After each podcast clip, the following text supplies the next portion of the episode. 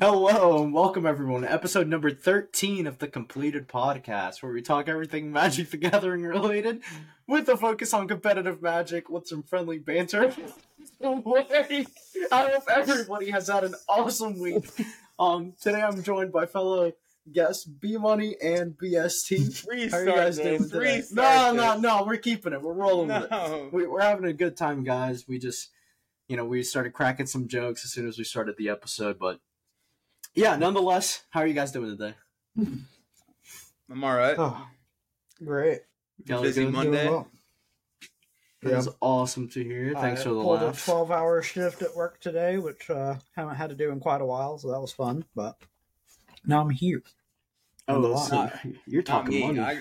I got to 5 o'clock, and I was like, peace, I'm out. Big Money's out the door at 4:30. Don't let him trick you. No, but yeah, welcome back from RC Dallas, guys. How was it? How was this RC compared to all the others? Loaded question. Not a loaded question. Was the venue nice? Did you guys enjoy the location in general? I thought that this was the third worst Magic tournament I've ever been to. Third worst? Yep. Really? Atlanta was the worst.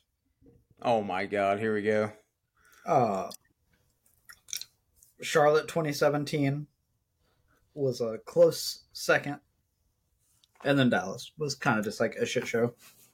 Where you're talking about RC Dallas? RC Atlanta? Yeah. The one we went to that had the Jesus Christ tombstone in the backyard? That was for the team tournament. Yeah, that was for that team tournament. And we went to Birmingham. Oh, yeah, never mind. Yeah. Yeah. Hey, Atlanta, we had a pretty nice place. Yeah, Atlanta was nice. Yeah, we had a pretty good one. You know, Cameron didn't book that one. It was safe. Wasn't worried at all. Good part of the neighborhood. Yeah. You didn't fear for your life. You don't take long walks down the road. You didn't walk outside and see a graveyard in your backyard, you know? That's true. Yeah, there was literally a graveyard in the backyard. Yeah, I could hear people whispering in the vents at that team event. Swear to God. Yeah, well, I did see one dude kind of crawl through the attic at like 4 o'clock in the morning, and that was a little sketchy. No, we were up because B-Money kept cracking beers and telling us bedtime stories. So anyway, guys. I was cracking beers till the sun rose. He's like, nah, I'm going to let y'all go to bed. For 4 hours. All right, y'all. Good night. I'm going to let y'all go. All right. So anyway, as I was saying. That was good. That was fun. No, was fun. I think Dallas overall wasn't that bad. BSC obviously exaggerates a little bit. But I'll go ahead and just preface what my experience was like. So The pros were that the event was all inclusive. Like once you got to the event, like in the area that the event was, everything that you really truly needed was there, but minus food. So, and food was like a 5-minute walk away, but it was like 10-minute haul. 10 minutes there and back, but I mean, unless you walked like snail's pace, then I can understand. But,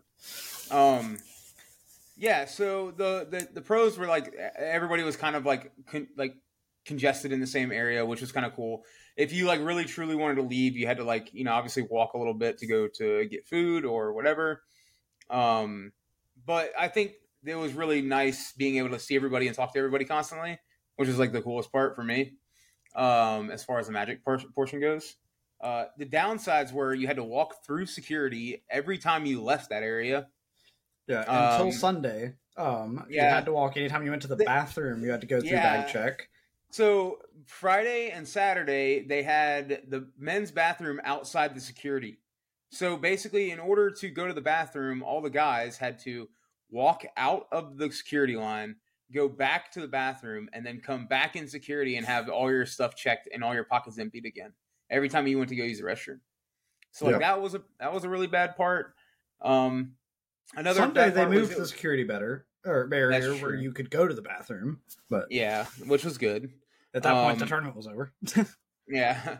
The other thing was that it was really far away from free monsters, which I know a lot of people were complaining about. When you're pretty far away from DreamHack, you know, that's when you don't get free monsters constantly, which kind of sucks. Yeah, I think that Corey timed it, and to walk to go get monsters and get back to the venue took like about 15 minutes. Yeah. I would imagine it would probably take that long. Just because you have to go through security and everything again, too. Yeah. But they did have more food options in the place.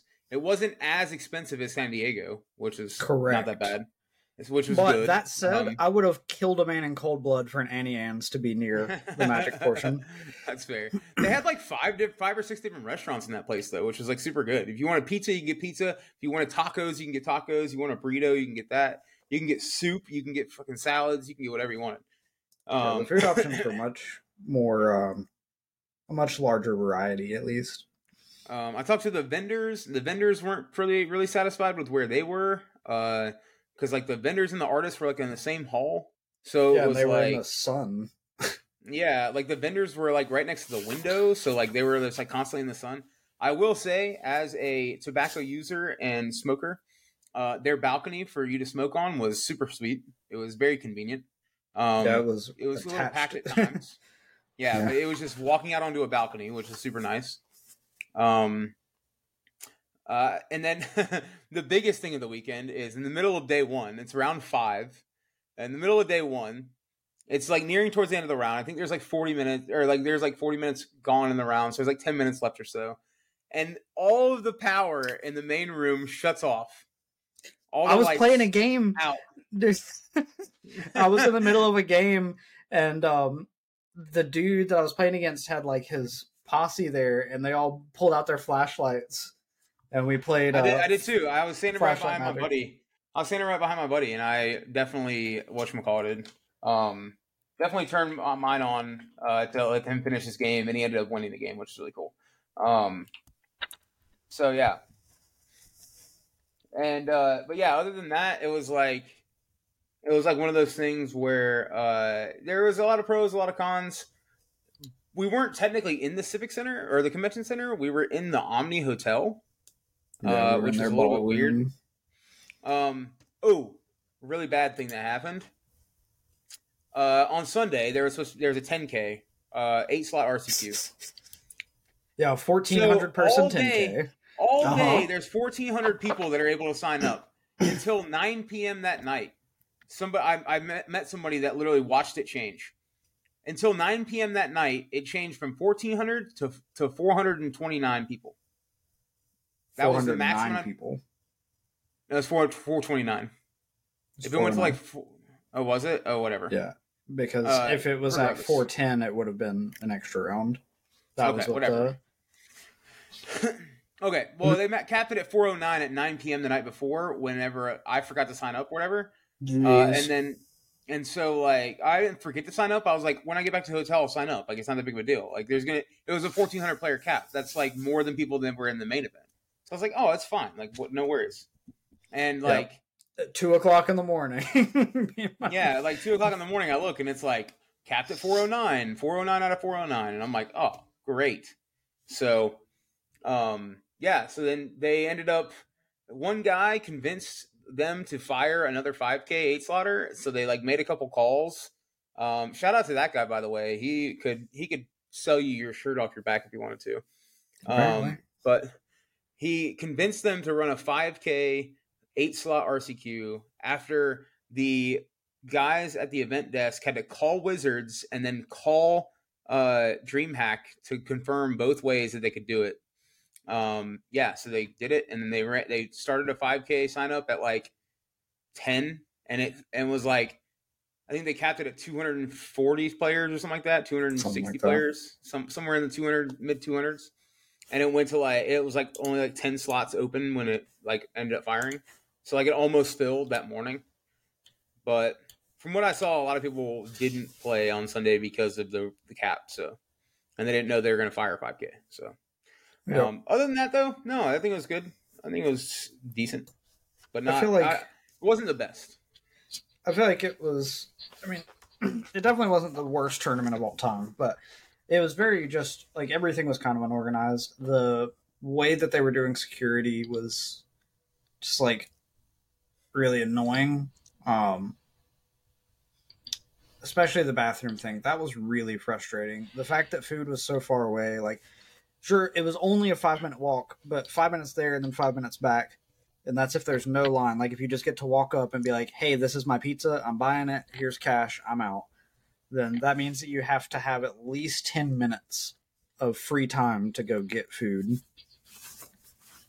So, yeah, like, you basically can't go unless there's, like, 20 minutes left on the clock, or else, you know, you're having a panic attack about making it back on time. So control players basically got fucked this whole turn. Yeah, I mean, I was playing the Yorion Fires deck, and, like, I was going, you know, my rounds are running long, so I just didn't eat, basically. Which I normally don't eat a lot of food at these events anyway, but I will say the best thing that they had going for them was that they were constantly, and this was mostly the Omni, but they were constantly restocking the water, because they had like water bowls and such out. Like, water bowls were not dogs, no. They were water jugs like, that they were basically like little water coolers. Yeah, they just like kept stocked the entire day or the entire weekend, so that was nice because, you know, like at least you're able to get something. But I will shout out to all the Magic players too. They kept the bathrooms clean for at least the first 30 minutes of the weekend, which was super dope. The first 30 minutes, if you got to use the restroom, it was very clean and immaculate. Yeah, I went in there on Friday morning while Corey was playing in an LCQ. I went to the bathroom and, you know, it was like there were people in it, but it was nice, clean, organized, whatever. And then I went back like an hour later and there was water literally everywhere on the sinks. And I was just like, what do you people do when you wash your hands, bro? Like, yeah. Like, I feel like they're just like drying it on the countertop, like just slapping the counter. But overall, I think the event was just like, it was just more disappointing than anything because like they had Atlanta, which was a god awful tournament. Like, everything about Atlanta was just bad. And then we went to San Diego and it was like, honestly, one of the best tournaments I've been to. Everything was well organized. Events were firing. Like, the things that were firing on time. The rounds were going like the normal amount of time over. And then this was like unorganized. The way that they had us so far from DreamHack was just like weird. It was just kind of like, it was very different. Also, the chairs were the worst thing. Oh yeah. I don't even want to know how many chairs broke throughout the weekend. Cause I know for a fact on Sunday at the 10K, almost every single person at the table that I was sitting at for the player meeting had to get a different chair because they just like either didn't have one or their chair broke when they sat down. What the hell? Yeah. They were all these like chairs flimsy. Were made out of paper towels. Yeah. Like, they were very thin. Like, if you looked at it too hard, it was legit a fucking McDonald's cup. Yeah. It was bad. The tables were wider than they were in Atlanta. Like, they were large enough that two people could put a playmat on it, you know, across from each other, but they were they weren't long enough. So everybody was crammed on top of each other. And they built the tables like on Wednesday, apparently. And so some of the tables are like different heights. So like you have spots where the tablecloth is like a fucking trampoline. So it's the opposite of how it was in Atlanta. Yeah, Atlanta had good sized tables and the comfiest chairs that you'll ever sit in. No. You guys are no. Not Atlanta. No. San Diego. No, I'm talking about Atlanta. Atlanta's tables were long, but they were like you can only have one playmat on that shit. Yeah, no, the tables in Dallas were fine. The chairs, however, were terrible. The tables, so each individual table would have been fine if not for the table next to it being a different size. Yeah. But, because of that, people were had to scoot over because, like, you can't sit your deck on a hill. Yeah. Yeah. And so everybody was just, like, crammed on top of each other. Like, I legit had to put, like, normally whenever I sit down, I, like, put my little playmat case on the left side of my playmat, put my deck box up there, and like I'm fairly contained in my spot, and I had to move all of my things down and tear off a piece of paper to use as a life pad instead of like having my book. Jesus. Like the guy next to me literally was just like, hey man, I'm gonna have to ask you to move your crap if you don't mind. And I was just like, yeah, all right, well, that's fair. We don't have room. Like I bumped elbows with people all weekend. Yeah. I think that the chair and table situation is just a product of the venue, not necessarily like them renting it. Because the San sure. Diego one, that San Diego event that we went to, those tables and chairs were provided by the actual convention, so at the convention center. So and those were nice. They were perfect. I just I don't know. It was just disappointing to go from San Diego to this. So it's going to be like hit or miss, basically, essentially, like. Yeah, forever. Like San Diego made me really excited for Dallas, and now Dallas has made me really nervous for Atlanta. Yeah, because like I saw like San Diego was so well run, and everything went so well, and just it helped that we were like in a greenhouse, and it just was beautiful out there, right? But like to then go like I thought there was like some real improvement that DreamHack saw, and they were just like, yeah, we're stepping up. But then this shows that actually that was completely a fluke. It was just because it was in San Diego. Yeah. And the venue was really nice. That is literally it. I think, I don't think anything's changed. The venue in Dallas was really nice too. Like the entirety of the venue was really nice. Yeah. The venue itself was nice. Yeah. Like, but I also heard like all the side events were like, or not the side events, but the LCQs, they were firing like crazy, but they were also like ran terribly. Like, yeah, the LCQs, so they had, I think they ended up firing 28 of them total. And they were, every round was like basically guaranteed to be an hour and a half. That's disgusting, man. Yeah, like. That's great for you control players. No, that is terrible. Yeah, no, yeah. I mean, they're not being a timer is great for, the blue-white guys, but yeah, they were, and there were a lot of blue-white decks in the LCQs, but it just, it wasn't super great. And then the thing like the 10K where they just kind of, I guess, Brad Nelson's roommates in his hotel signed up and he was like, quick, whoosh, cut it off. What? Wait, whoa. Just kidding. Give me the tea there. Nah, it's a... Because Brad Nelson owns Melee. Yep. But it was... The fact that they just, like, shut the cap off on the 10K the night before, and then they, we got there in the morning. I pre-registered that day. Like, on Saturday, I pre-registered for the 10K. And then we got there Sunday morning to try to see if B-Money and Xavier could just be like, oh, hey, I tried to sign up, but Melee sucks. And the staff was just kind of like, huh, damn. Anyways. Fuck, dude. I mean, it wasn't necessarily it wasn't their fault. That, but they also were like, no, the event is hard capped. Yeah. Like, we're not allowing anybody else to sign up. Right. And was mostly because they had to be out of the venue by 8 o'clock. Yeah. I mean, also, there was like, they also were like, basically... they're basically like, well, we're, unless it pops back up on Melee that you can sign up, we're not allowing it to open up again. Yeah. And so that's when that guy convinced them to run a 5K, like in like simultaneously to that. Yeah. Which was nice because I mean, it makes no sense to have such a small event for the like the day two thing because there's 1,200 players in the event, 300 players are going to day two, so like there's 900 people. You should have at least room for at least enough things for 900 people to do. Even if you don't have 900 people, like 900 spots in the 10K, you should at least have enough tournaments to fill up 900 people. The problem is there was like basically no side events on Sunday except for the 10K, the 5K that got added on, and then some limited thing. There was limited. There was vintage and legacy on Sunday. Oh, right. So as I said, there were no side events. And Pioneer triple tap. On Sunday as well at 3. What is that? Other than what's a triple tap? You just get triple the points for winning. Oh, okay.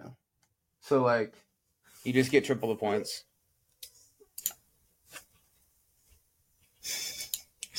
Gotcha. Yeah. Well, I mean he is dreaming. It's I'm interested to see what happens in Atlanta, but I don't know. It could be better. We'll see.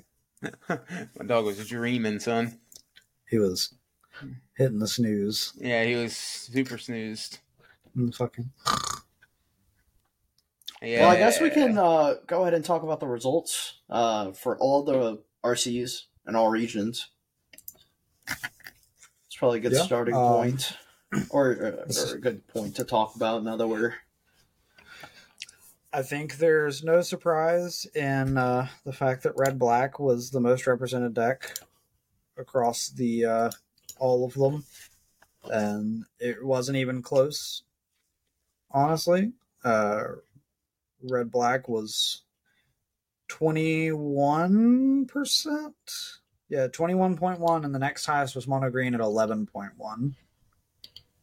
And so. I think there's really no surprise that those were the two most popular decks. Is it creativity showing up is interesting. That's pretty cool. The decks... I don't think it's that surprising, honestly. It was popping up for the few weeks before the RC hit. Right.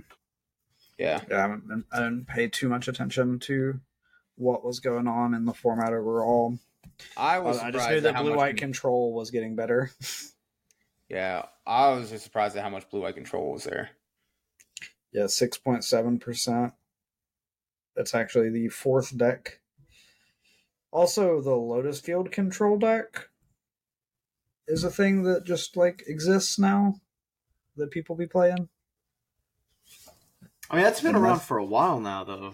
Hasn't it? I guess it just hasn't been real, quote-unquote, Yeah, it has. It just hasn't been a deck. It just kind of exists. But now it, top-aided some of those events. I mean, it's... What events has it top-aided aside from just, leagues? Let's see. I think it...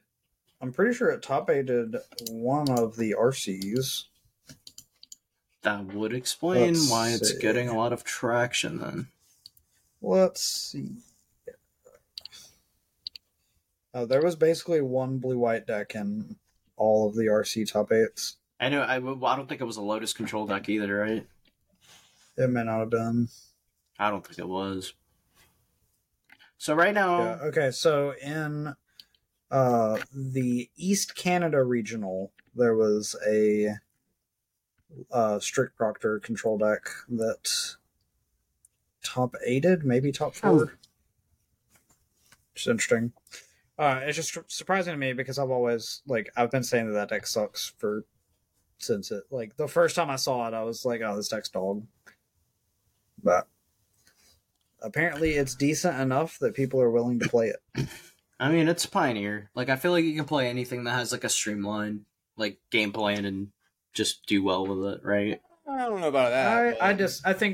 I disagree. I feel like in Pioneer your matchups are very polarizing. There's so many auto losses. Yeah, and auto wins. But every deck has that, right? Yeah, every deck in every format. That's what. Yeah, but that's what I'm saying. You can play nearly any deck in Pioneer and do well with it. If it's a deck already in the format. I'm not saying you can take your little brood to an RC and do well. I think what you're saying is everything's kind of on the same power level in that sense. There's not any decks that are super overtuned and overpowered. I mean, Red Black is definitely overtuned, but I don't think.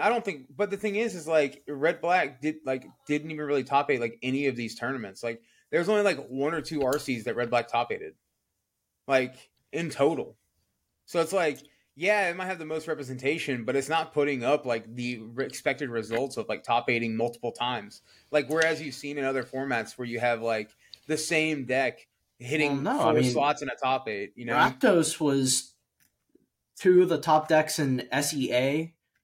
I'm not sure how it did in the China Open. Oh, there was one copy in the China Open that top 8'd. You also have to think about some of those are also Rakdos Sacrifice. No, the ones I'm naming off right now, there's a pretty good bit of the first Rakdos Sacrifice list that I see is in the F2F. And there's a normal red black, and then there's also a sacrifice. But top 8... Oh, the F2F had 3 copies of, like, stock red black in the top 8. And 1 Jeez. Sacrifice.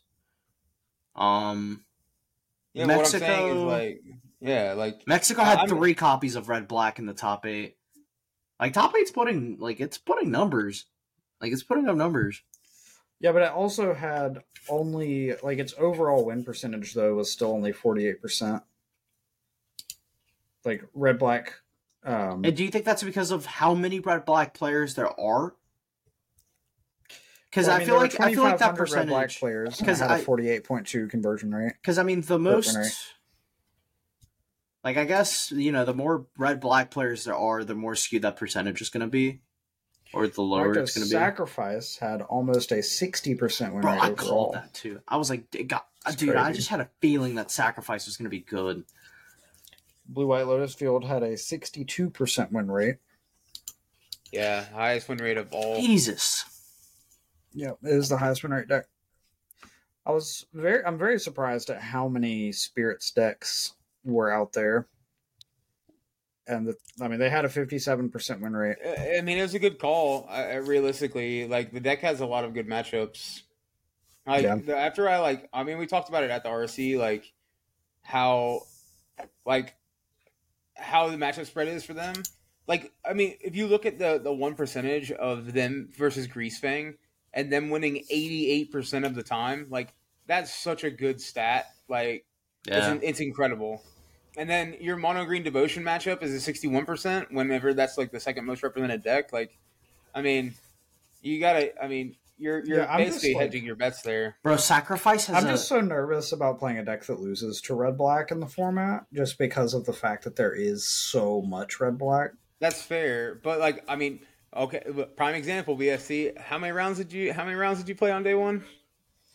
I mean, I only played versus Red Black once. Exactly, that's what I'm saying. So the issue is moving past day one. If he would have gotten past day one, it would have been just nothing but Red Black. No, not even that. The dude who, like, played Karuga Fires that top aided, who went undefeated basically the entire tournament, played versus Red Black like 5 times overall or something like that. It was like 4 times on day one, and then I can give you once on day 2. Stat. I want to say he played versus it like. I think he played versus traditional Red Black 3 times on day one, and then Sacrifice once, and then Red Black again in day 2. Like, I don't know. I can give you the exact stat. So he played against Red Black 1, 2, 3. He played against Red Black mid range 3 times, and he played against Rakdos Sack once. He played against Mono Green Devotion the most. How many times? 5 times, and he beat it every single time until he lost in the top 8. Yeah, apparently his loss in the top 8 to it was just his opponent doing it. Yeah, I watched the match. His opponent literally just went, like, turn 1 Elf, turn 2 Old Growth Troll, turn 3, like, play Nykthos, play this, play that. Like, it was just, like, the pop-off. Like, turn 5 comboed, like, both games. Yeah. Which is, like, super hard to beat. Yeah, that's the thing. Like, that matchup, I only played versus Mono Green once, but all 3 games, my opponent just, like, did it to me on turn 4 every single time. And, like, I had a Leyline Binding at any given point, but that was it. Like, I never could draw a second removal spell. Or, like, the one time I Leyline Binding my opponent, he played a Cavalier, I Leyline Binding on his end step, and he besaged it, and I was just like, bruh. Yeah. Like he legit never missed a draw step. It was insane. Every single turn, he was just like, sweet, storm the festival. Bro, stop. So, realistically speaking, how do you guys feel that the meta is going to evolve moving forward? So, now that we have all the results, we have all the stats, we have all the information, do you guys think that we're going to see a lot more Azorius, like, Lotus Field? Do you think that's going to, like, really... like, warp the format, or do you guys think everything's just going to stay kind of the same? And I don't think it's going to warp the format, necessarily.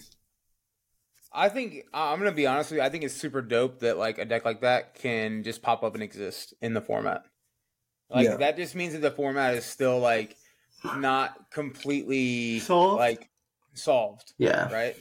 Like now, given it was a deck for like a short period of time, right? Like previously, like a year ago. Well, and Boros Convoke too. That's another good. The same thing that I'm going to bring up as an example is Money Pile. Whenever I played it, right, there was already a couple like somewhat iterations of the deck. Like there was like three copies like that were kind of similar, but not really like refined and tuned. And then I refined and tuned the deck, and then it was just like boom. Yeah. And it's like, but it's like the same thing. It's like, you know, somebody can build this deck, do really well with it, and then all the good players like refine it and like dominate like with the deck, and then it's like, oh, well now this new deck exists, and I think that's super sweet for a format in general, especially like in Magic. I think that's like part of the whole entire idea of Magic the Gathering is like you can use your creativity to build something sweet like that and like go and spike a large tournament like this. I think that's super cool. It is cool. Yeah. Same thing with the Boros Convoke deck. Like, that deck just popped up out of nowhere. Ah, you mean Hogaak. Yeah. The Hogaak was fine. Man. I agree. Dude, okay, so I want to do this.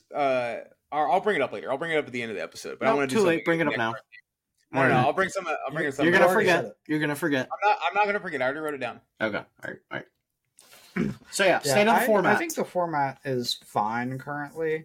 It's not as bad as it has been in the past, but like the last time that I looked, Rakdos was like 20-something, 21%, I think. Yeah, it's kind of gone down. Rakdos is now 16% overall. The next highest is 14%. So, like, there's a closer spread percentage-wise, and I think that that's very good for a format. Yeah, I agree. I definitely agree. I think it's funny, like, Boros Convoke, like, everybody, like, freaking out about it, and then all of a sudden it's like B-Money, it's the Hogaak of the format. Okay, dude, it's not. It is. It's not at all. It is 1,000,000% the Hogaak of the format. Look, I know a guy who played Hogaak once. Me too. And true. You know, I do too. I have known that guy too. But what I'm saying is like he played it and it was really busted. And I know a guy who plays new Hogaak, and you know it also looks equally as busted. I feel like it's effectively the same deck. And guess what? Guess what? Both cards have, or both decks have in them. Convoke. Yep, that's true. So by that, we should rename the Storm Scale the Convoke Scale and never print Convoke again. No, absolutely not. I agree. Yep. I think we should. I mean, how can you... Like, you literally cannot beat Boros Convoke. It is the Hogaak of the format. It's unbeatable. It top-8'd one of the RCs.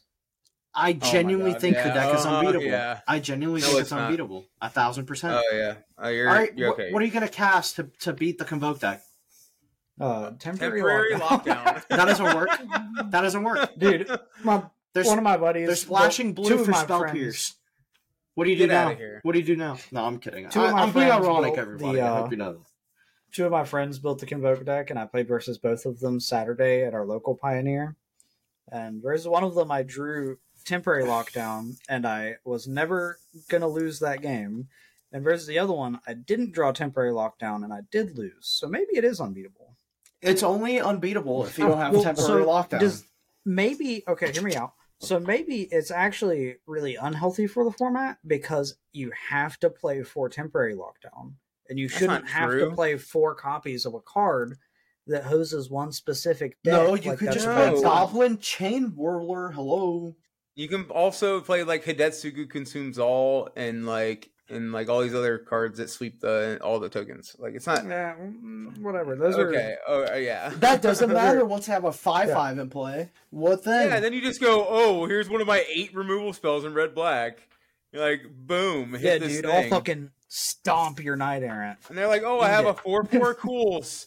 Say hello to the Shieldred. Great. Block that forever. I think that the deck's pretty close to unbeatable. I think it might be the best deck in the format, and I don't think it's necessarily close. You guys are just straight trolling. Okay, we're being ironic, everybody. I think it's good to have an explosive aggro deck in the format. I think that's a good thing to have. Like, genuinely, I know it's not fun to lose against, but it is a good, healthy thing to have in a format. The thing is, I feel like I'm a lot more okay with losing to a deck like that than I am to losing to a deck like Mill or something. Like, I don't know. It hits your psyche different. Is that it? The Convoke deck is just a creature deck. Like, it just kind of... They do it sometimes. But it's so much less consistent than Hogaak. Like... Of course, yeah. I mean, that's... yeah, the amount of times that you get to do the dream plays, you know, where you go, like, turn one land, Thraben Inspector, go, turn two, Ornithopter, Gleeful Demolition, my clue, cast Venerated Loxodon, alright, pass, untap, burn and tree bushwhacker, kill you. Like, that doesn't happen every game. No, definitely. True. It doesn't. True. Do you think, go ahead, B-Money, because my question's way... It's way stupider, so you go first. It's not really a stupid question. I think that, like, what all the stats show us is that Mono Green is still the best deck in the format. I agree. I've been saying that Mono Green is the best deck. Yeah, like, Mono Green had the best matchup spread, I think, of the weekend if you look at the total games played versus their win percentages on each one of those matchups. Like... Yep. The thing about it is their only bad matchup was Mono White, and like that's only because of the card Brave the Elements existing. That's literally the only reason. And Mono White doesn't even play that anymore all the time. I know. Like there's like one out of every like four probably Mono White players are playing Brave. Yeah. The thing about Mono Green and like what I've been saying about the deck since Atlanta is that even its bad matchups, it can still just like Oonga Boonga and win anyway. Like yeah. Its bad matchups aren't free. Like B-Money, you played Mono White in an LCQ in Atlanta because it had such a good Mono Green matchup, and then you got paired with Mono Green, and I got railed. Cameron, the Mono Green player, just went turn one land elf, turn two Wolf Willow Haven, Kiora, untap it, Old Growth Troll, kill you. And... I never saw Brave the Elements. Exactly. If you see Brave the Elements, it changes everything. It just Like, the thing is, it just doesn't, like, even its bad matchups, it still can just win against. And the other decks in the format, like, their unwinnable matchups are just unwinnable. Ah, yes. That is exactly why I am building Mono Green Devotion as we speak. Very nice. So, Very nice. Me and B-Money did some playtesting the night before, like, on Saturday night. And I was playing, Blue White, and he was playing the Karuga deck, and like, you know, the Blue White versus Karuga, like Karuga or the Fires decks just can't beat Blue White, right? Like that's the thing. And there was a game, one of our games that we played, I literally missed a land drop for like 3 turns and was super dead, and then I won the game somehow. Yeah, because I mean, that matchup is just unlosable. Yeah, Whereas like with Mono Green, like it doesn't have a matchup like that, unless you get Extinction Evented. No, even then. That feels brutal, man. Even then, their Mono Green still had a 63% win rate over 450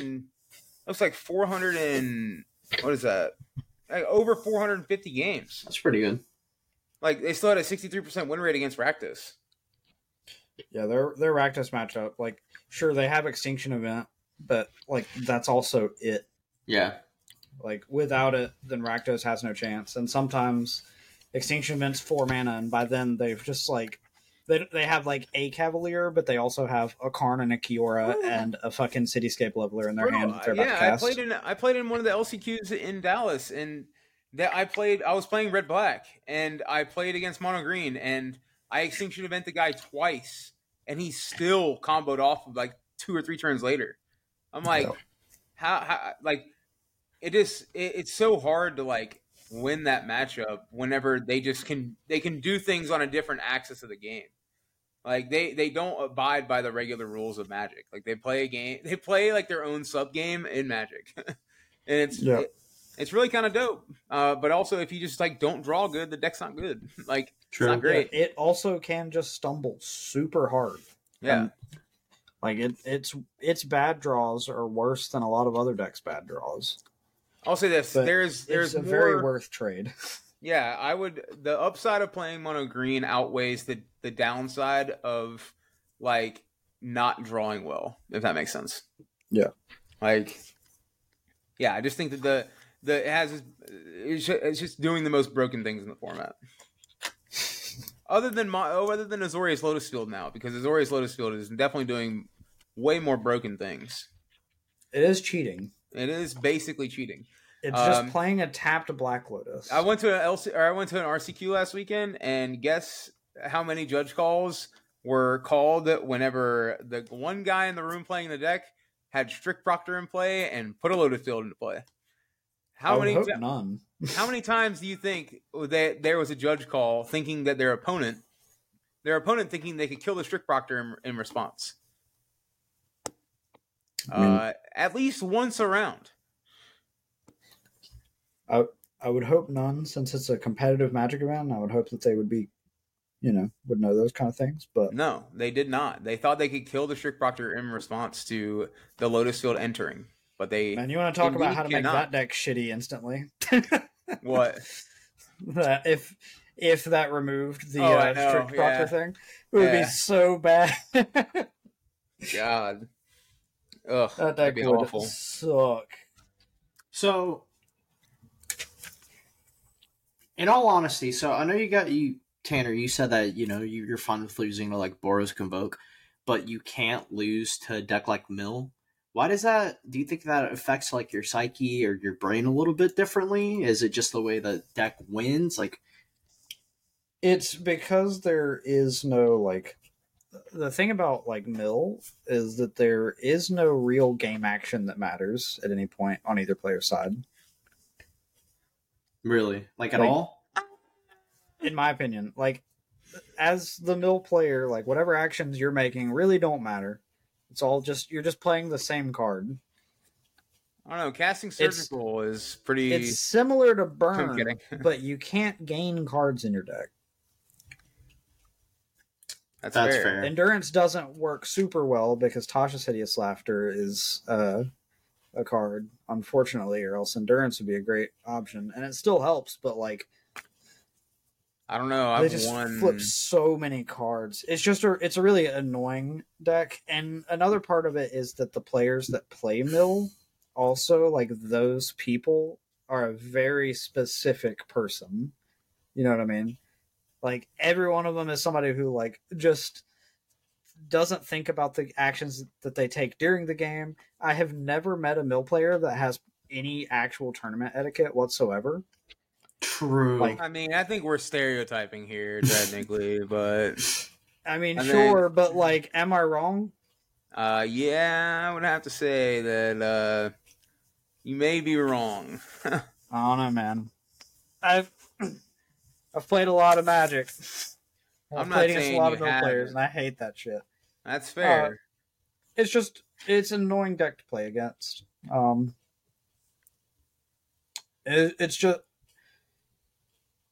It's just kind of like I don't know. I like to play Giga Brain decks. I don't like to play against smooth brain piles. Okay. Okay. So we're borderlining. Okay, yeah, we gotta. All right, I'm mostly just roasting your boy JT. He plays Mill, so I'm harassing him about it. So now that we're on this topic, I think it's a good way to transition into a completely different subject. Let's go Lord of the Rings spoilers and bounties. Well, I don't know how that's a good transition, but I was going to jump into the next topic, but I figured we should just go in order. So that's fair. I'm super hyped for Lord of the Rings. Lord of the Rings is my favorite thing. It's my favorite like nerddom thing outside of Magic. I'm super excited for the set. I wish the cards were just any amount better. But the cards? So, how do you guys feel about it not being standard legal? I'm fine with that. No, the cards. I think that's fine. I don't think the cards are really all that impactful in Modern. I think that if it were standard legal, the cards would be like. If they just printed it as it is, as it's been spoiled, into standard, I think that a lot of the stuff would be way too strong for standard. But I think that this set, instead of being like a Modern Horizons-ish set, should have been a Pioneer set. because I think a lot of these cards are just barely too weak to be modern playable, and would fit perfectly in the power level of Pioneer. Agreed. Like, there are some cards that are good in Modern and are probably going to see some amount of play. Is it going to be legal in Pioneer? No, I don't think so, right? Yeah, that's what, that's what I'm saying. So. Like, it would have been better as, like, a Pioneer Horizons. That's fair.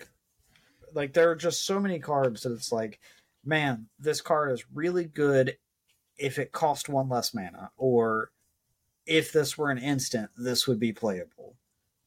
But, like, I don't know if it's because they just didn't want as much, like, if they just didn't want to listen to people complain like they do about Modern Horizons. Yeah, that's fair. So I don't want to make it a little weaker, but have you guys looked at any of the cards at all? I have. I've seen a couple of them. The one that looks really cool and I thought would have been really neat to be in Pioneer was like a 4-drop, like 2 of any color, black, like removal spell, and your opponent discards. Like, I need to find it. The legendary instant. Yes, that card looks sick. I was like that card just seems really cool. Isildur's Fatal Strike. Isildur. Gosh, that name always trips me up. Yeah, it's generic, black. Destroy target creature. If its controller has more than 4 cards in their hand, they exile cards from their hand equal to the difference. Yeah, I think that card's really dope. That could be a 3-drop or a 3.5-drop. So is it an instant or a sorcery? It's an instant. It's an instant. It's a legendary instant.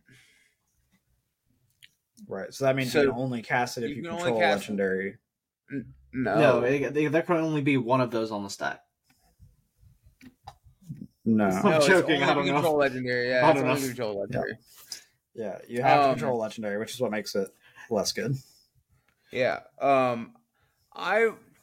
The card that I saw that stuck out to me the most is just specifically in Limited is Witch King of Angmar. Witch King Bringer of Ruin, or no, Witch King of Angmar, the 5 mana 5/3 flyer. Yep. That card is that's Witch King Bringer of Ruin. No, it's not. It's the 6 mana one. No, it's 3 mana. What part of 5 mana? Yeah, what part of 5? Well, he said a 5/3 flyer, so I'm like, wait, the 6-drop is a 5/3 flyer. No, it's a 5 mana 5/3 flyer.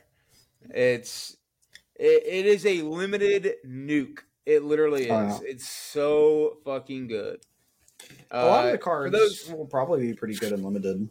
For those of you that don't know, if you guys are listening, it is a 3 black legendary creature Wraith Noble.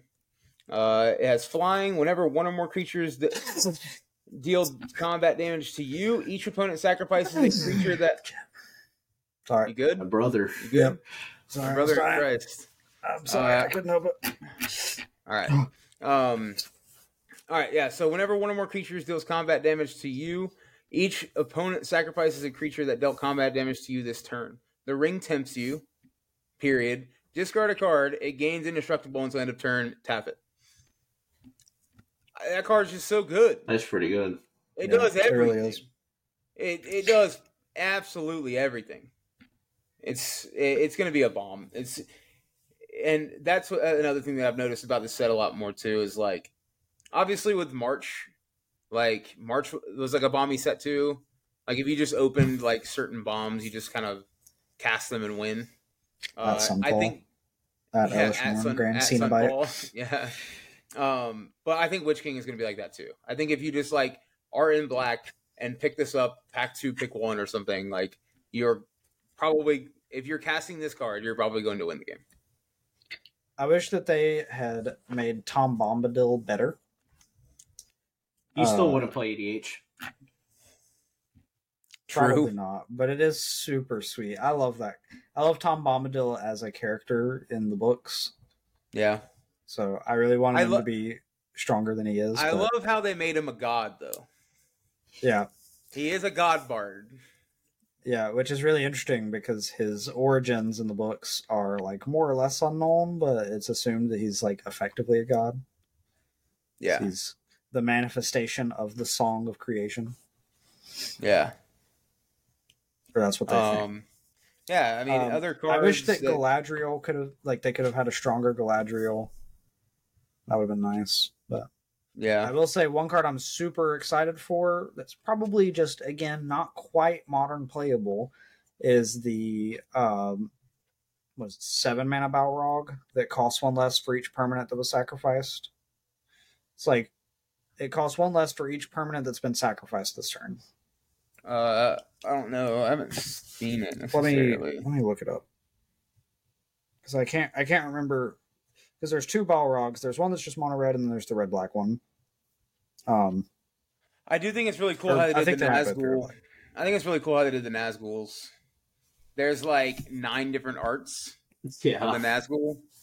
And then, like, you can have as many. That is a really. You can only have 7, right? You can have 9. It's 9. Okay. You can have 9. So yeah. Which I think is super cool. It's super flavorful. That's pretty dope. Sauron the Dark Lord is low key super good. Aragorn the Unifier. That card's gonna be super sweet. I think that card's actually playable. Like possibly. I would play that in Money Pile. You would definitely play it in an Omnath deck because you would want to cast Omnath with this. 100%. Because you get all the stats.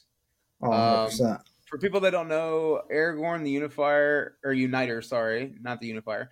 Aragorn the Uniter, I'm thinking of freaking, what's the Atraxa, Grand Unifier. Yeah. Aragorn the Uniter is red, green, white, blue, so Wooburg, not black. Whenever you cast, it's a 5/5 human noble. Whenever you cast a white spell, create a 1/1 white human creature token. When you cast a blue spell, scry 2. When you cast a red spell, it deals 3 damage to target opponent. And when you cast a black or a green spell, target creature gets +4/+4 until end of turn. I think that a lot of that text is irrelevant, except for the blue text. Yeah, I agree. I think the blue text is the best part. I agree. Like everything else is kind of meh. I think Flowering of the White Tree is going to be a played card potentially. Oh yeah, that card. Yes, it could very much bring back like a White Weenie-esque strategy. It's the 2-mana anthem that all creatures get +1/+1, but legendary creatures get +2/+1 and ward 1. Like that's really good. Yes, I think Delighted Halfling is super good. It's the mana dork, the 1-mana 1/2. Oh, taps for a colorless, or taps to add a mana of any color that can only be spent to cast a legendary spell, and the spell can't be countered. Yeah. I think it's very possible that Yawgmoth might play some number of that card.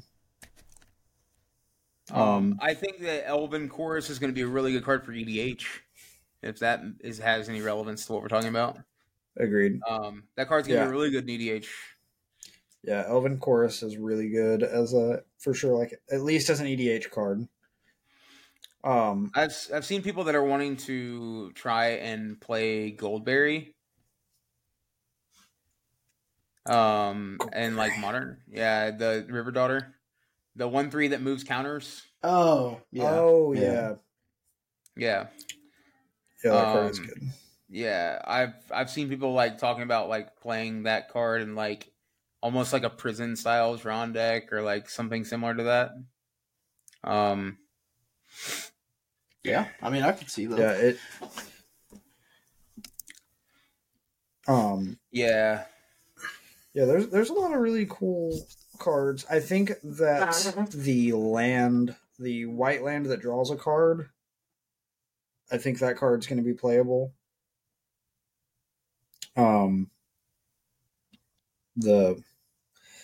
I can't remember what that land... Talking about Minas Tirith? Yes. The white land that draws card.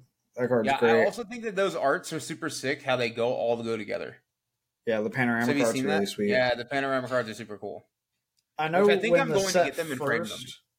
I think when the set first started getting spoiled, somebody mentioned that there was like something super busted with Frodo Sauron's Bane. Gosh, I can't remember.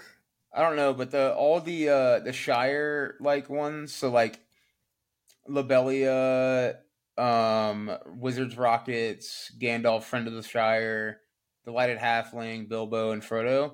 All those arts that are like the full art ones, they look super sick together. Mm-hmm. Yeah, they really do. Yeah. I think that these are going to be super sick. Orcish Bowmasters. Yeah. It's like another really good card. Sorry, I'm trying to cut you off. No, you're good. I just think that the way they're doing these full art cards, how they all have panoramas, I think are super gas. And it makes me want to collect them just for the art. Not for the cards actually being the cards. Like, yeah, it makes me want to just frame the art, like, which is super sick. Yeah, they're just so sweet. Yeah. Yeah, there's a lot of these cards that are just like the text on them is so good, and then the mana cost is just like not quite what you need. Yeah, it's like that Blue Saga. If that Blue Saga costs 2, that card would be really good. Oh, that card would be not the Sealed Door. 2 mana. Yeah, no, I'm talking about the Bath Song. Yeah. The Bat Song, the draw two, discard one. That'd be nuts. On the first card, that would be so good. And then shuffle any number of target cards from your graveyard into your library, and then add 2 blue. But if is it really that good? Like, is it? Does it say up to? It's literally no. It's draw 2 cards, then discard a card, and then shuffle any number of target cards from your graveyard into your library. Add 2 blue. Like, is it really that much better than playing Charter Course? Yeah, because that card lets you cast Murktide Regent. That's fair. Like, that would be nuts. Like, think about it. 2 mana? Oh my god. Yeah, but you could, like, shuffle. You can do the same thing, like, anyways. Like, it's just the fact that you get the mana back for it that you used to cast it. That's fair. Like, that's really solid. It's you basically get a free, like, draw effect and a discard effect, which fuels your graveyard and your Murktide. And then you just get to cast a free Murktide and hold up Counterspell. Like, that is just... Yeah. That is so hard. So I scrolled down to the card I was talking about, the Balrog, Durin's Bane. It's a 7 mana, 7/5 that costs 1 less for each permanent sacrifice this turn. It has haste and can't be blocked except by legendary creatures, which is basically unblockable. I mean, when he dies, it destroys an artifact or creature an opponent controls. See, I like that card. When I first saw it, I'm like, this is at minimum in the right deck a 2-mana removal spell, right? Like, you play it for 2, you get to attack with it. If they kill it, then you just get to kill something with it, right? So I'm like, that's like best case scenario. Well, that's like second best case, right? Like, best case is you just get to start attacking with it and just kill your opponent. But the more I thought about it, it's like, I mean, realistically, if I could get it to 4 mana, like, would I be okay with that trade-off? No. So, I mean, let's see. Because Murder is 3 mana. Like, or Hero's Downfall, right? That's the way I'm going to think about it. So it's like Hero's Downfall. Yeah, I mean, I think it's another one that just, like, needed to cost 1 less. I agree. Because you could, like, fetch reduces the cost by 1, and then casting, like, say, a Grief or a Fury reduces the cost by another 1. Or even on the right deck, you know, like a sacrifice center deck. I don't know. I really like the 1-mana Green Saga. That has 7 or 6 sagas. Oh, yeah, the list of the ends. Yes. Yeah. Literally, just that card is really, really cool. Yeah, that card is really cool. Just put a counter. I've seen a lot of mixed emotions of this though. Like, I've seen a lot of people that are like, I don't care for it. Like, whatever. Like, for the set. I mean, it's not necessarily great, but it's cool. Well, I'm saying, like, the Lord of the Rings in general. Like, oh, right, yeah. Yeah, they're just like, I don't really care about this set. Like, who cares? And then I've heard other people be like, this is going to be the sickest, like, you know, crossover they've ever done as far as Magic the Gathering goes. I don't know, man. I mean, it is sweet, but I will say I agree that, like I said, the set sucks, kind of. There's not a lot of power. I think Limited will be fun. Yeah, it'll be super fun, Limited. And the thing is, I'm going to spend an ungodly amount of money on this. Why? Because I just want everything. Yeah. It's fucking sweet. It is sweet. Dude, I just want to collect it because it's Lord of the Rings. I think the best art in this set is the Last March of the Ents. Like, that art is just gorgeous. One problem I do have, since you brought that up, actually, I feel like overall the artwork for this set is like, there's so many that are so mid. Yeah. There's a lot that are mid. Yeah, I agree. Yeah, they're just like, it's just they're way so too generic. Digital. Yeah, it's very just generic. Like, I think that the full art cards are just better. So the first Balrog card that got spoiled, the mono red one, I really hate the artwork for that a lot because, like, I wanted the Balrog to look fucking cool, you know, and like just be a badass because it is, but they kind of made it look goofy and super clunky because it's just so digital. Yeah, so, I don't know, like it just looks so like it looks goofy. Honestly, that's really all there is. It just looks goofy. That's fair.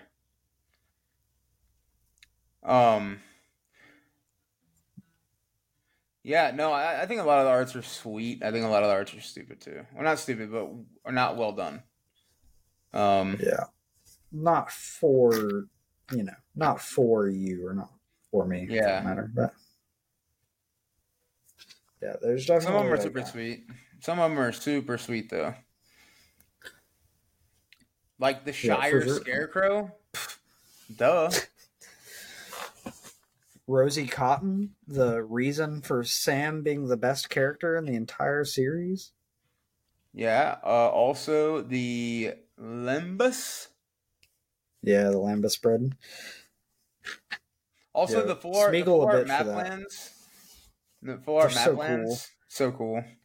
They're so cool. I'm kind of like you. I kind of want to get all of the full art panoramas and like frame them. I think that would be a really cool thing. That's a good idea, B-Money. I'm going to steal that from you. Yeah, you're all good, dude. You're all good. Like, you. I think that's like one of the things that like really appeals to me most is like making it art, not something that I want to play ever. I think that my favorite art in the set might be Shadow of the Enemy. Shadow of the Enemy. Yeah, it's the 6 mana black sorcery. It's 3 generic and 3 black. Exile all creature cards from target player's graveyard. You may cast spells from among those cards for as long as they remain exiled, and mana of any type can be spent to cast it. But the artwork on that is so sick. I'm trying to find the OG art, like the OG art, or the like the full art. No, the OG art, the one that's just like the shadow of Sauron in the clouds. Yeah. It just looks so sweet. Yeah. And then you have, some of them just like don't quite do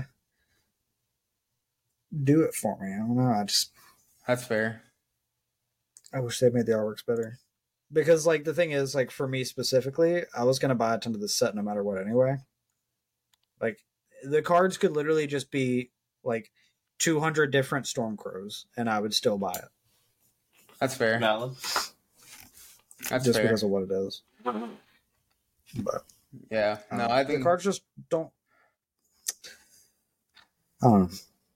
I guess I'll stop complaining about it. But like, there's a sorcery that I really like it. It's Gandalf Sanction. It's a 3 mana sorcery that deals X damage to a creature, where X is the number of instant and sorcery cards in your graveyard, and it has excess damage is dealt to that creature's controller. I really like that card, but it's a 3 mana sorcery. Yeah, that's fair. Like, I mean, so for that effect, could have just been like a 2 mana instant, or even or even just be an instant instead, and it'd be playable. Arguably. Yeah, that's fair. I think I really like the art for Palantir or Thonk or Orthar Orthon. I don't know how you pronounce it specifically. The orb that Saruman carries around. Oh. Palantir of Orthonk. Yeah. Orthanc. Yeah. I think that art is super sweet. It's really cool. Like, I kind of want to find out who's the artist. Yeah, I wouldn't mind buying I'm not going to butcher that last name. Yeah, I wouldn't mind buying a print of it, is what I'm saying. Yeah. Because it looks really cool. I think Call of the Ring also is, like, up there with one of the best arts in the set. It's with Bilbo holding the ring. Yeah, that one is really cool. That is so sick. It's very different from it's different from the art and the rest of the set. Yeah, like I like how just brooding it is. Mm-hmm. And I don't know if you guys have seen the One Ring, like actually, like in person, like that video they posted about it, and how it has like, oh my god, it's already bent. Oh, yeah, but it has like, is it? Yeah, it has. It has. I never saw. Yeah, it's curling, but like, if you have the art of it pulled up, anything that is gold, it looks like genuine gold. Like it is like beautiful. It's fucking. Oh, really? It is gorgeous. Yeah, it is just like it is very. It's sweet. It's amazing. But it is curling. Shout out. Yeah, it's already curled. Shout out. Hasn't even been released yet. It's already curled. And it's going for $2 million. Oh, yeah. Let's jump on that subject. So the bounty went from what? Originally 50K to, what was it? 250K to $500,000 to $1 million to now today. I think it's Monday. $2 million. $2 million bounty for the One Ring. Yeah, it's a store in Spain. I will ask you this: if you open the card, sold. Would you would sell it for $2 million right off the rip? Oh yeah, instantly. Yeah. I wouldn't even think twice. I would like see a glint of it and already message that store in Spain and be like, "Hey, how much?" No, that's not how much. It's $2 million. Yeah, like I would already have sold it. Before I even, like, when I grabbed the pack that had it in it, before I even had it open, I would be trying to sell it. Yeah. No, you guys are crazy. Huh. I would get it graded first. Huh? No, I would get that bitch graded first, 100%. Bro, okay, this is what you guys aren't realizing. If somebody puts a $2 million bounty on it, you know what that means? It'll go for more. That somebody will pay for $5 million. Somebody will pay $5 million for it. Look, B-Money, I am well aware. Sure, somebody will pay $5 million. However, somebody currently will pay $2 million, and your boy is happy with $2 million in his pocket. Well, I mean, theoretically, you're going to walk out with, like, 1.4. Like, yeah, well, because you're going to have to take out, like, you know, 60% of it for, or, like, 40% of it for taxes, right? Fine. I guess I'll take a measly $1 million. Gosh. No, look. Yeah, no. Throw it in a locker. Or throw it in a fucking No, I get that bitch graded. I changed my mind. I field offers immediately, starting at $3 million. When Dan Bach posted and was like, when he did the first bounty, you know, it was like, hey, $100,000, send it to me. I was already like, yeah, no, I'm selling this as soon as I open it. Like within seconds, that motherfucker is gone. Yeah, see, but what if, okay, so what happens when you sell it for $1 million, right? And then a month later, they go, oh, this person turned around and flipped it for $7 million. Sweet, like, good for them, dude. I got my $1 million. No, that's the dumbest thing ever. I don't care. That's crazy. I don't understand. Why don't you just maximize your value? I mean, I'm maximizing the value that is currently being offered, and I'm just taking it. No, it's guaranteed money. I'm just trying to help you understand that it could go for more, and it will go for more, than right when it's pulled out of the pack, and you're like, hey, my golden ticket, let me go ahead and sell my golden ticket immediately. Sure. Well, the thing is, Tanner likes taking profits. B-Money likes that diamond hand shit. Yeah, I like the diamond hand everything. See, I don't play the stock market because I don't want to, like, sit on, you know, thousands of dollars and then it suddenly disappear. It doesn't happen like that. It does happen like that. Could. No, it happens like that when you put your money into very unstable shit. It happens like that. Even it happened to Bitcoin. It's on the come up, but it did happen to Bitcoin. Just saying, man, like, what if I opened the card and I was like, all right, fine, I'm not going to, like, I'll wait until someone will offer me $5 million. Like, that's what I'll do. I'll put some feelers out. Whenever I can get a $5 million offer, I'm selling it. And then nobody does for a while, and then Magic Wizards keeps doing what they do and ruin the fucking game, and then nobody wants it anymore. No, it still will always be the One Ring. Like, that will never change. Sure, like, but then I end up having to sell it for $10,000 because all of the cardboard is worthless. That's not true at all. That could happen to anything at any time. Exactly. So why wouldn't I just take the free money? That doesn't. That's not what I'm saying. Okay. You just don't understand what I'm saying. I get it. No, I do. I get it. I get it completely. You're like, I don't have $1 million right now, so I will take the $1 million right now. Is basically what you're saying. Correct. Yeah, because I do not have $1 million. And I would love to have $1 million.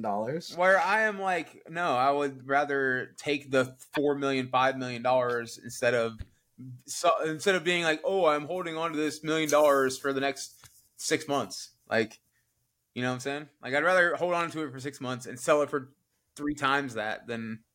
You know? Yeah, no, and I get that. I do. Like, I completely understand where you're coming from. However, I just don't understand why you wouldn't. It's because I only make like $30,000 a year. Oh, bro. Well, that's fair. I guess different strokes for different folks. I'm just my mindset would be like, if I'm already suffering, then I can suffer a little bit longer to make sure that I'm never suffering again. Yeah, but what if instead I just went ahead and stopped? Because, like, I only need to not suffer for, like, another, 10 years? And I'll be 40 and I can kill myself right now? Oh, my gosh. That's awful. That is awful. But I would sell it instantly, honestly. I said, I was willing to sell it when it was $100,000. It, like... Just a different mentality. You realize that was like a month ago that they said it jumped from 100,000 to 2 million. What makes you think a month from now it's not going to jump from 2 million to 5 million? Well, to be fair, it's probably not going to get opened for 6 months. Do you think it's in America? Do you think they release it in America? Or do you think they release it somewhere else? I think it's going to be somewhere else. I think they release it in America, and I think that a store is going to open it, and they're going to hold on to it until they sell all of their products. I'm going to be completely genuine with you guys. I think they know exactly where they're going to send it to, and I'm pretty certain it's not going to be in America. Why do you say that? It's just, it seems way too obvious, and, like, in all honesty, they think that their whales are mostly located in America. So they already know that they're going to get all the money from, like, you know, Americans. Like, to be honest, people are just going to bulk buy this shit. So well, the thing is, but there's only because of that, it makes the most sense for it to be in America, because like America's going to buy the most packs anyway. So like it's not like it would be suspicious if it got open in America when we opened twice as many packs as other countries. I guess that's valid. Yeah. Also, or maybe it's completely random. Like, it could also be completely random. But what? All right, conspiracy theory time. What if we find out like a year from now that somebody in Wizards planted it for his friend to open or something, and like sent the pack to his specific store, told him the serial number on the box. The guy looks at all the serial numbers, grabs the box, opens it, and then makes millions of dollars and splits it with his buddy at Wizards. Wouldn't surprise me. Oh, I mean, it could happen. It could very much. I'm not. Look, you think that I am ready. I am completely ready to find out that there is some fucking conspiracy or something weird that's going on with the One Ring. It's a lot of money. People know it's a lot of money. Somebody's gonna find a way to fucking ruin it. Like, let's be honest. I just think that it would be a really bad rap for it'd be a class action lawsuit for Wizards. Oh yeah, it would cost them hundreds of millions of dollars. It would cost way more than whoever sells it. Yeah, exactly. It would cost Wizards hundreds of millions of dollars, especially if there's just a bunch of people that are like, hey, class action lawsuit. Oh, did you guys? Yeah, see, that would happen. Wizards would lose a ton of money. They would go bankrupt, and then the One Ring would be worthless. Did you guys also see? Get at it. Did you guys also see that that guy on TikTok that was streaming himself opening up collectors cases of collector boosters, of the Lord of the Rings set already? Like, I'm talking literal cases. Yeah, he said he had a connection with someone in like Wizards. This guy would sit there and crack packs. Bro, just wait. The Pinkertons. That's the crazy thing. He's still doing it. And he streams himself opening up packs like 6 hours a day. Like, you know how many cases of like Lord of the Rings you need to be opening up that much product? I mean, he could have easily been like, I mean, he could easily have some money and just be like, hey, I spent $25,000 on... He opens up $25,000 worth of product a day. I don't know if that's true. Like... That's hard. Yeah, that's a lot. Yeah. Each booster box is $400. Do the math. Like... Yeah, but the case is only like $2,750 or like $2,800.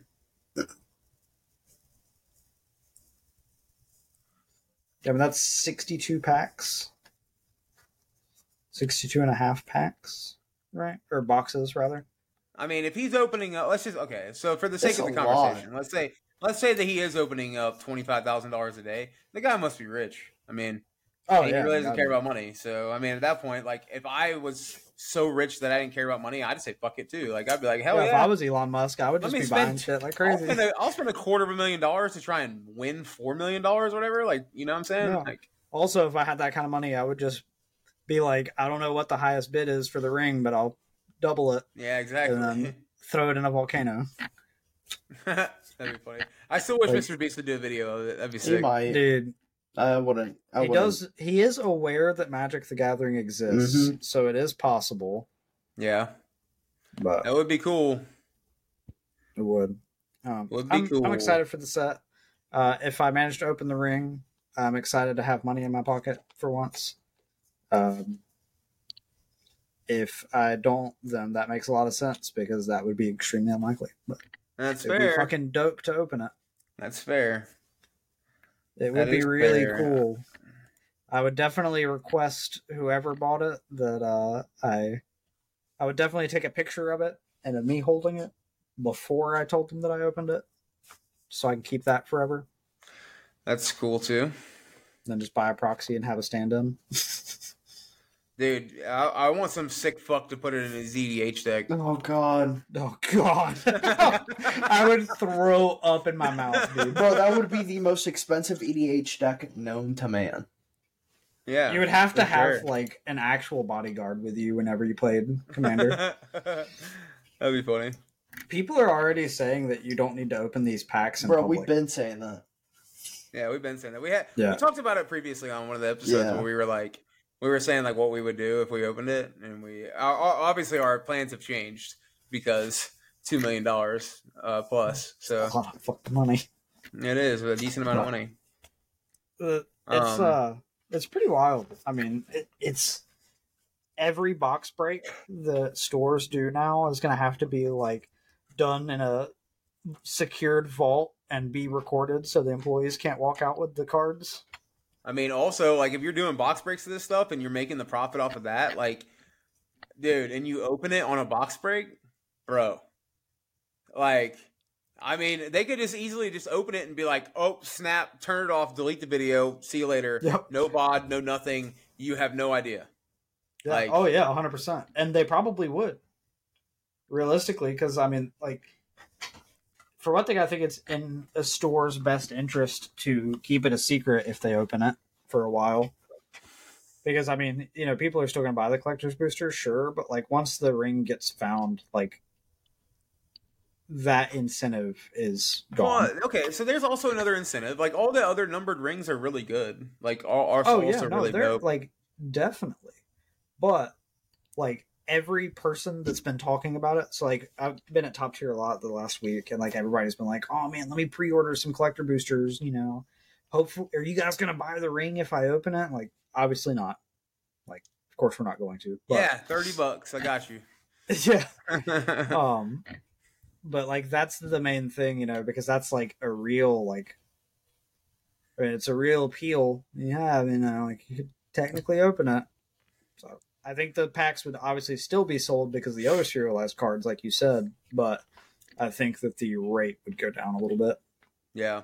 I'm just waiting to see like that one thing happen in like a TikTok video where some little kid opens up a Magic pack at a Walmart and like opens the One Ring, and then some old guy just comes out of nowhere, punches the kid, and runs off with the card. And then like there's this like manhunt for this dude that stole a Magic card. And it just got some mad publicity. That'd be crazy. Somebody's going to open it at a store doing a box break that's not being recorded, and they're just going to slide it, like, in their little notepad. But goddamn, it sucks, man. You know. I'll tell you this. Anyway, I think it would be probably not out of the realm of possibility that they did put it in some random store pack like that, some store collector booster like that. It's possible. So right. I will be buying some packs from like my local Walmart and Target and stuff. Because bro, Walmart packs low key or heat. I know. Oh, I you know. Also, that. Walmart sells dragon shields. Whoa. They do, but they don't sell the right dragon shield. They don't sell classics. No one sells classics anymore. That's not true, actually. Top Tier Board Games LLC. No, but they can't buy them anymore. They're discontinued. They be buying them. They just got an order of 24 in 2 days ago. Oh, well, I don't know who they get them from because I'm pretty sure they stopped printing the classics. They are no longer on their website. Well, you know what? Dragon Shield. So I guess their distributor probably has classics. Yeah, I'm sure they just have tons of backlog. Yeah, I'm sure. Nobody buys it. So. Yeah, that's fair. All 24 packs of sleeves are going straight to you anyway, so it doesn't really matter. Actually, I went there for Pioneer Saturday, and one of the guys that I was sitting with, I noticed he had some black classics, and I was like, yo, where'd you get those, bro? And he's like, oh, I bought them from Top Tier. And I was like, hey, man, how about you stop using my fucking sleeves, all right? And now whenever I get paid, I gotta go to Top Tier and buy all the packs so that nobody else can buy them. Fair. That's fair. Which really I need to do anyway, just be like, all right, how many can you order? I just need that many. And then I'll just be set for a long time. Yeah. Like 3 weeks. Heard that. Yeah, but, so, yeah, it's just wild Lord of the Rings stuff. It is, man. It's awesome, though. It's really cool that they're, like, the cards are really flavorful. I mean, it fits really well. It's a good set. Flavor-wise. Card-wise, man. But I'm excited for it. I'm excited to go broke. Buying packs. Yeah, I don't know if I'm going to go too crazy buying stuff, but I'll probably pick up the sweet-looking singles and grab a few packs here and there, but can't say I'm going to go fucking crazy, honestly. I pre-ordered a case. Really? Of collector boosters. Oh my gosh. Did you actually? Yeah. Oh, nice. How much was that? He's capping. No shot. No, what? Ask Cobb. Walk into Cobb's shop and ask. Oh, I mean, you probably got a good deal on that one then. Yeah, I did. Yeah. I did. Yeah. So how much should it have been, I guess? It should have been like $3,400, $3,200, somewhere around there, I think. God. Should have. So can you get me a good deal? I can, but you're probably not going to still want to pay what I paid. Fact. Jesus. Tell Cobb I'll come work a collect-a-thon with him. Collect-a-thon. Oh, yeah. Oh, but yeah, this shit's crazy, yeah. And you know, I hope one of us at least gets to pull the One Ring, because if one of us eats, we all eat, baby. You already know. Gotta take care of the squad. Till Vega opens it, and then he's just like, Metamorph who? Yeah. Yeah, that's so what he would do. Yeah, no, that's fucking disrespectful. My man's would be like, who the fuck are you? That is so disrespectful, damn. What ring? Brutal. What are you talking about? Stop clicking on the spreadsheet. I see. That's fucking brutal, man. I take care of my boys. Yeah. No, but yeah. Anything else you guys want to cover before we end this episode out? I don't think so. Do you guys have any RCQs coming up? Oh, BSC's already qualified for Atlanta. I have the one at qualified Narbs. The first weekend, and now I have nothing to do. Narbs? Yeah, I have the one at Narbs coming up. I thought you were going to the one in Baton Rouge. When is that one? I don't know. That was last weekend. Last weekend was the one in Baton Rouge. There was one in Baton Rouge on Saturday. Mm. Or in Homa on Saturday. Yeah, that's way too far. There is one in Homa on Saturday. Way too far. Yeah, that one's like 6 hours for me, right? 4 hours? What? It's like four at most. It's like four at most, yeah. Yeah, it's pretty far. It's probably closer to like 3.5. Bro, your range is I'm nothing. Not driving 3 hours for an RCQ. I'm just not. Bro. Especially not high. There's a guy here in Nashville. His range is 12 hours in a day. Yeah, but that's his job. So, he's a judge. Yeah, that's his job. Oh, no. I'm not talking about that for that. I'm talking about his RCQ range is 12 hours. Okay, then he's sick in the head. I would not drive 12 hours for an RCQ. He's literally mentally ill. That's not true. 100%. I'm not driving 12 hours for an RCQ, bro. Just to go get O2 dropped by Mono Green because they have the donuts. You got me fucked up. I'm sorry, you got me fucked up. If it was a saner format where shit was balanced, I'm not making. You know how terrible that would feel to make a 12-hour drive. You sit across your opponent and they go, Elf, Old Growth Troll, Cavalier of Thorns. Put this Nykthos into play. Cast Kiora. Untap my Nykthos. Cast my Karn. Go untap. Nah, dude. Oh yeah, nah, dude. Yeah, I'm already getting, dude. I'm getting twisted thinking about making a 12-hour drive and getting shit on. I can't do it. It's okay. Some people want it. I don't want to make that 12-hour drive for that. He admitted it. Wow, he admitted that he's quitting. Magic. I don't want it that bad. I heard him quitting. I know. I get it. Some people were committed. You make a 12-hour drive for an RCQ, won't you? I will. Do it. I've gone on RCQ every single weekend for the past 6 weekends. Hey, shout out. Including RC Dallas. Hey, shout out. Which I wasn't qualified for, and LC. Hey, shout out. I was there for that. I watched. Where were you? Scrubbing out of the main event mostly. No, I'm talking about old homeboy over here. Oh, Vega? No, Vega came. I was there. Oh, that's right. Oh, yeah, I forgot. Yeah, I was there in spirit.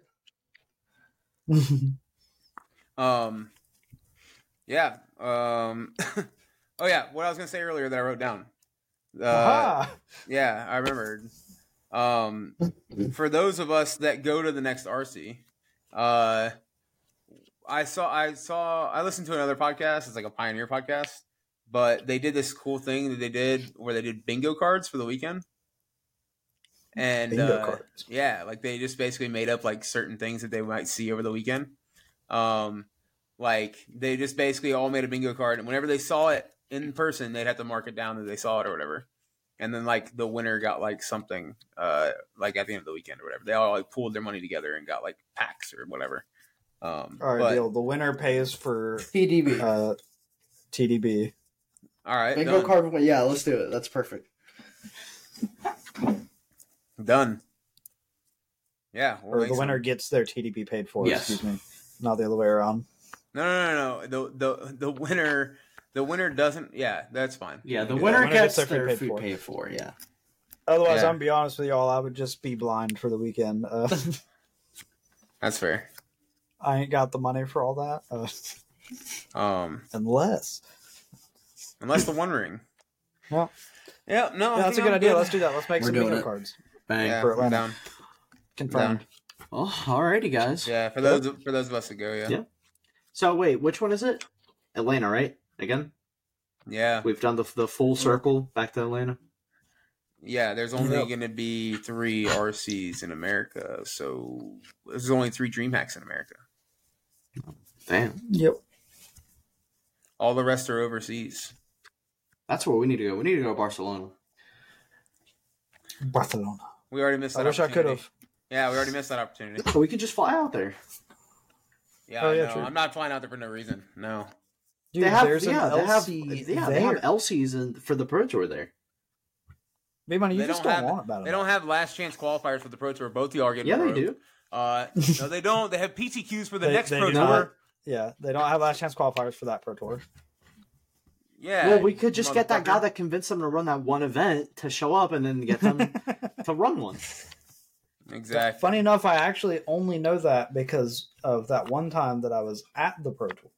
Damn. Ah, yes. And Pro Tour competitor. Everybody was playing in. Aaron Barrage was playing in LCQ there, and I was like, "Oh shit, does that qualify for this?" And they were just like, "Nope." Oh, so it qualified them for Barcelona. Oh yeah. Yep. So. But nonetheless, you do skip a lot of steps by winning the tournament. So correct. Just winning in general, you just get to, you know, be more comfortable. I think I should try doing that more often. You know, just win more. Well, in order to win more, you have to play. So. No, I mean that's not how that works. I've won plenty. Look, just sit comfy. Down, put the gun on the table, and then start playing, and your win rate skyrockets. Sir, I would catch a lot of charges doing that. I would do the opposite of winning. Get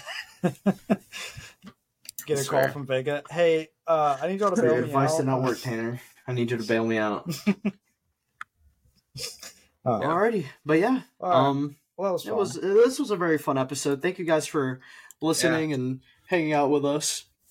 Make sure to follow us on Twitter at team_metamorph, and make sure to leave us some suggestions like always. And we will see you guys on episode 14 next week of the Completed Podcast. You guys have a good night. Bye, everyone. Peace. Bye.